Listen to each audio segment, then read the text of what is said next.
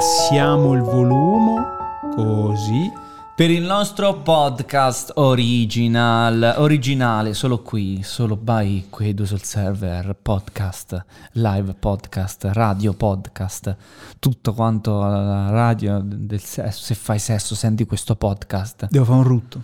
No, non si fa, dopo Però- non voglia di, di fare sesso. No, no, è un podcast. No, comunque eh, il fatto che questo è proprio un original totale, non lo trovate né su Club né sul 2, è proprio solo audio, quindi siamo in mutande. Non- Possiamo permettere... Chi fa i podcast? Ti, ti rendi conto chi fa i podcast sta- lavora in mutande? I podcast in mutande. Eh, Eh, no. Anche se credo in che- realtà o- ad oggi ci stanno più video podcast che altro. La maggior parte è video podcast, video podcast, video podcast. eh, però chi fa solo gli audio podcast può lavorare in mutande. Anche se, secondo me, se quello è il tuo lavoro, dovresti entrare in un mindset che prima di fare il podcast ti devi vestire, perlomeno la- lavarti. Fai come quelli che usano Linux. Quelli che usano Linux non si lavano perché non hanno tempo, devono capire come funziona. Comunque, oggi parliamo di un argomento abbastanza interessante perché si parla proprio della, della natura del videogioco, della sua, mh, diciamo così, eh, a volte incoerenza. Mhm. Eh, Lorenzo Testa ci chiede: Ciao Redez, Sinergo o chiunque legge sto messaggio.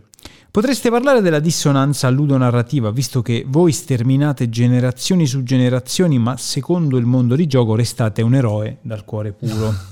dal cuore d'oro, scusate. Il cuore d'oro, va bene, ne abbiamo visti tanti di eh, tante di situazioni simili. In pochissimi giochi hanno dei controlli che ti permettono di dire vabbè, sei un eroe buono, sei un eroe cattivo. Ehm, mi ricordo che all'epoca, quando uscirono i primi GDR, c'era la sottospecie di, di- il tachimetro del, del buono e cattivo. Sì. Se stava da un lato eri cattivo, se stava in mezzo eri neutrale, se stavi dall'altra parte eri buono. Cioè buono è quando comunque aiuti le vecchiette a attraversare la strada e non uccidi nessuno fondamentalmente se non quelli che ti attaccano.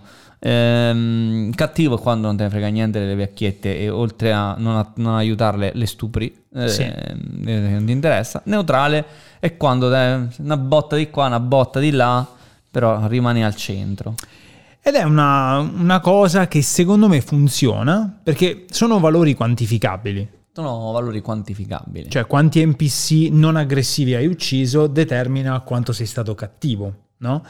In realtà, anche questa cosa potrebbe avere una sua complessità perché se i dialoghi, ultimamente stiamo giocando Persona 5, abbiamo giocato Cyberpunk, molto spesso puoi rispondere in maniera dura e sgarbata nei dialoghi senza impattare minimamente su un cazzo di nulla. no? No, esatto.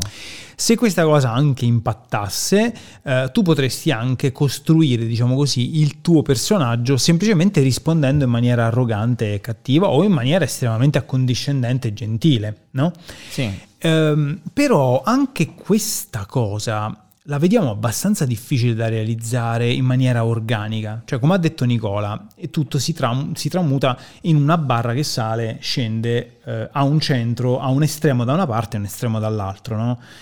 E quindi tu semplicemente facendo delle determinate azioni aggiungi punti in più o mh, sottrai punti a questa barra. Però quando un gioco è molto narrativo e quindi ci sono dei dialoghi, non è che lo sviluppatore può creare 18 dialoghi invece che uno per adattarsi a quello che hai fatto tu prima. Cioè quella sarebbe la vera rivoluzione. Vabbè, ma è un macello.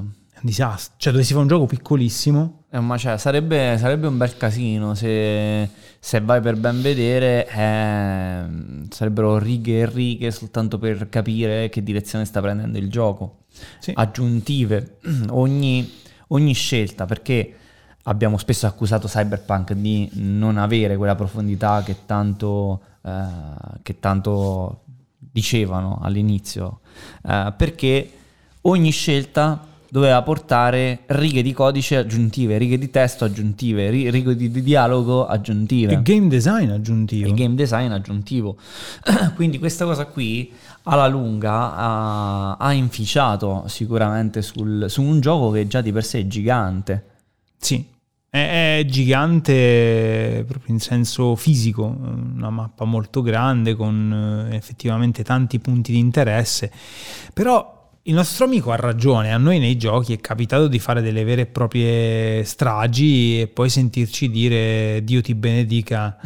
eh, ma perché questo? Perché effettivamente io me lo immagino un Kingdom Come dove noi facciamo quello che facciamo, cioè quindi uccidiamo, rubiamo. Eh, c'è da dire che, apro parentesi è chiuso, Kingdom Come sotto quel punto di vista è molto più eh, eh. aperto molto, i dialoghi hanno un senso. Se fai delle azioni brutte, vieni messo in galera. Chiusa parentesi. Vieni messo in galera, però la, cal- la galera è anche vista come un reset della situazione.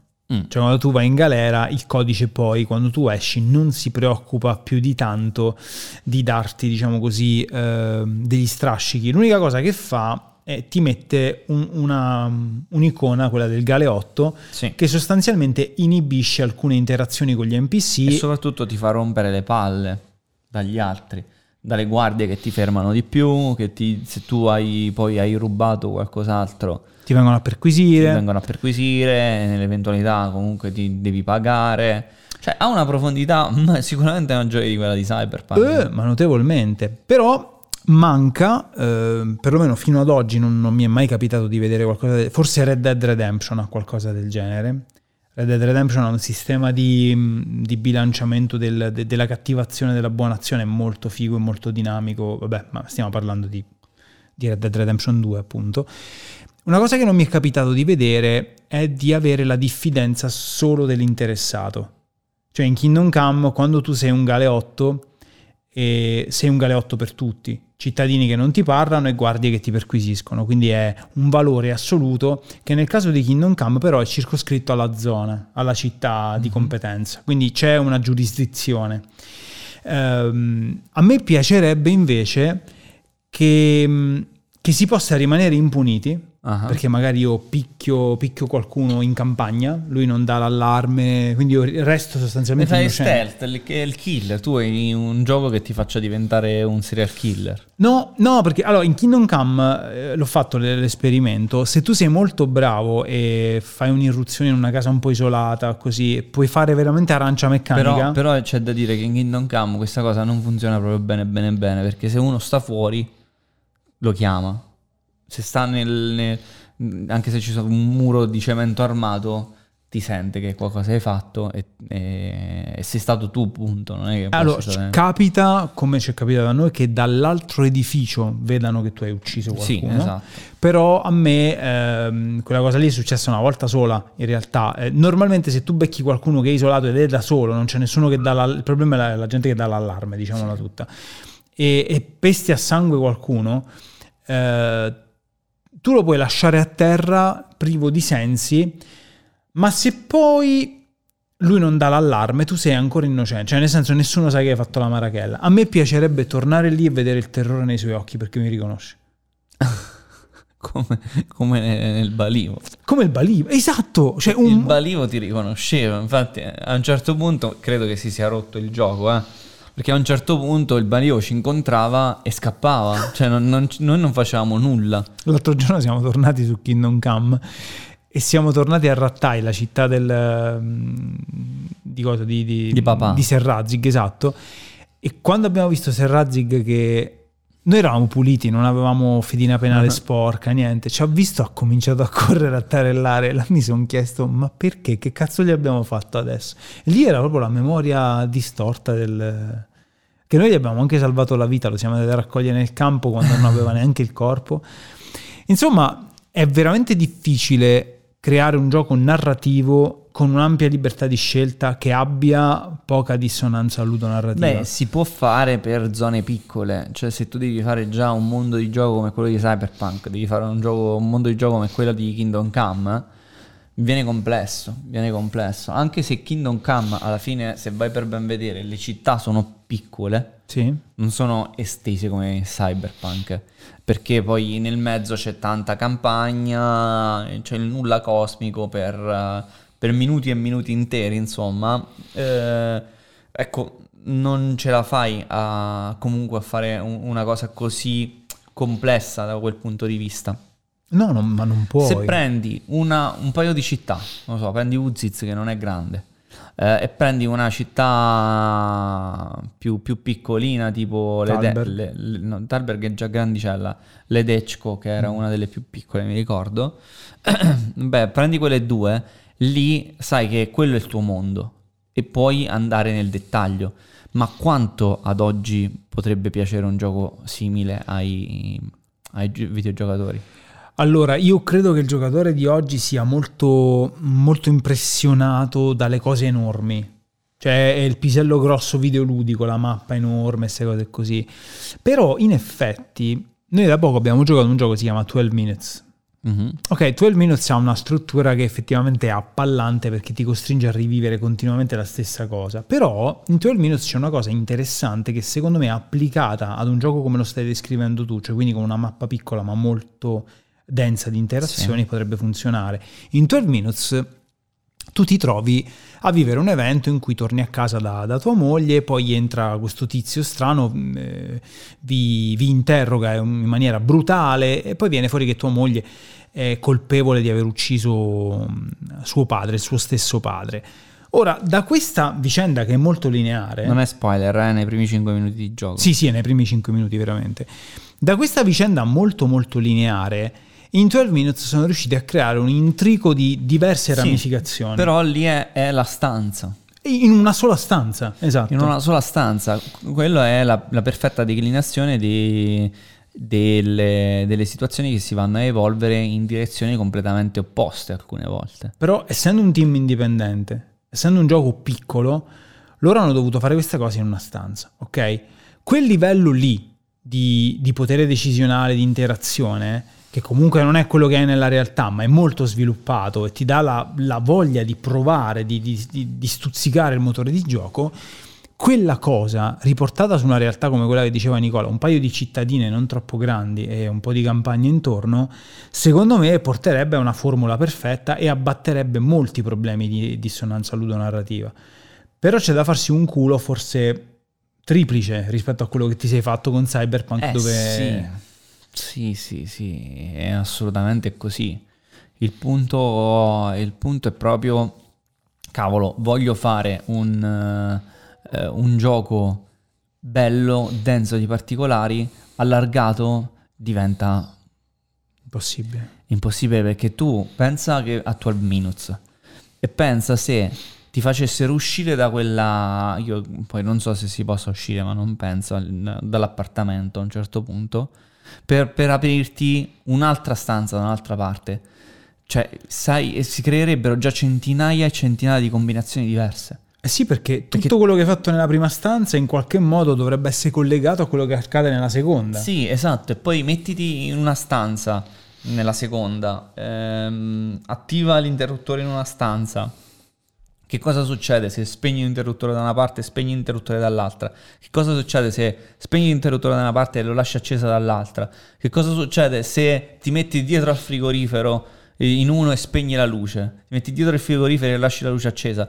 Cioè, sono talmente tante, eh, io ne ho dette, ne ho dette sei, Sì. Mm, ma sono infinite potenzialmente. Banalmente esplodi un colpo di pistola nella stanza accanto, probabilmente i vicini si chiuderanno col chiavistello e non potrai più entrare. Sì, Cioè, que- queste cose, raga, uno le può pensare come le stiamo pensando noi adesso, ma non è così facile.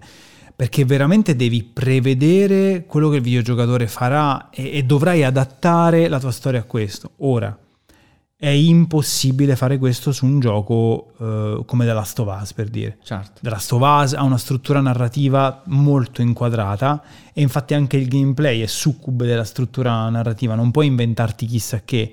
Il gioco semplicemente ti dice che fai, affronti il nemico, gli passi dietro, ma basta, la tua decisione finisce lì, perché se tu decidessi di fare altro, tipo di metterti a chiacchierare con il nemico, eh, la storia non andrebbe avanti, o andrebbe avanti in maniera completamente diversa.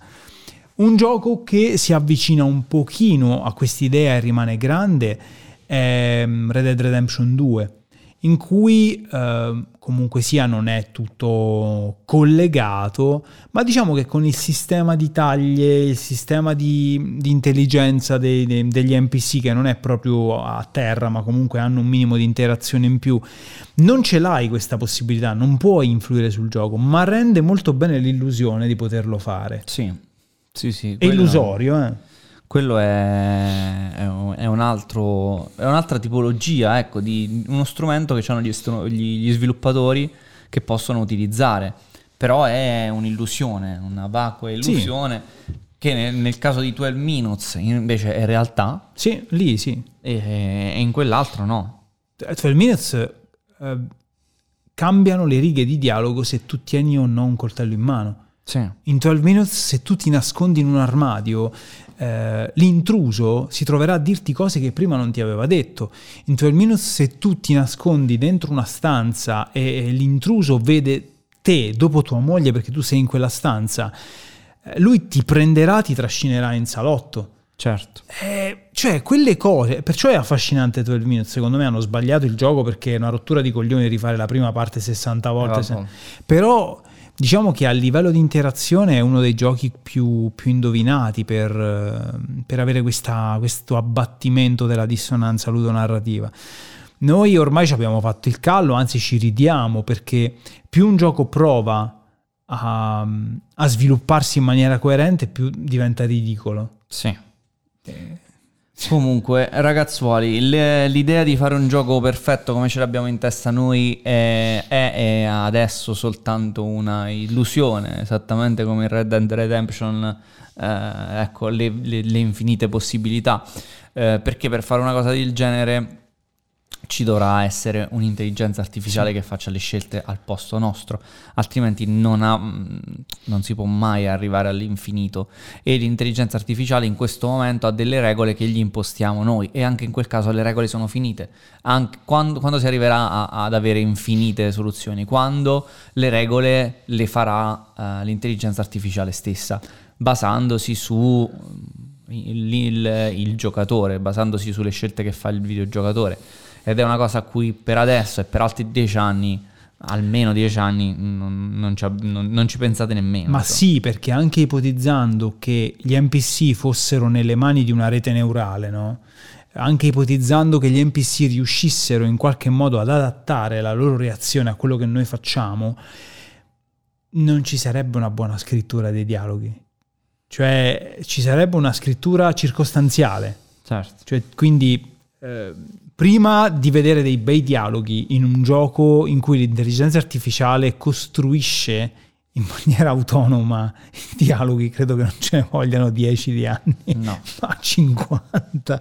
Perché immaginatevi, cioè i primi giochi, io lo so che usciranno a breve, i primi giochi in questo senso, ma saranno tremendi. Saranno molto belli perché noi non vediamo l'ora di cominciare ad assaggiare questa cosa, ma saranno orribili con, con NPC che tipo noi li stiamo uccidendo e loro dicono non dovresti, non dovresti.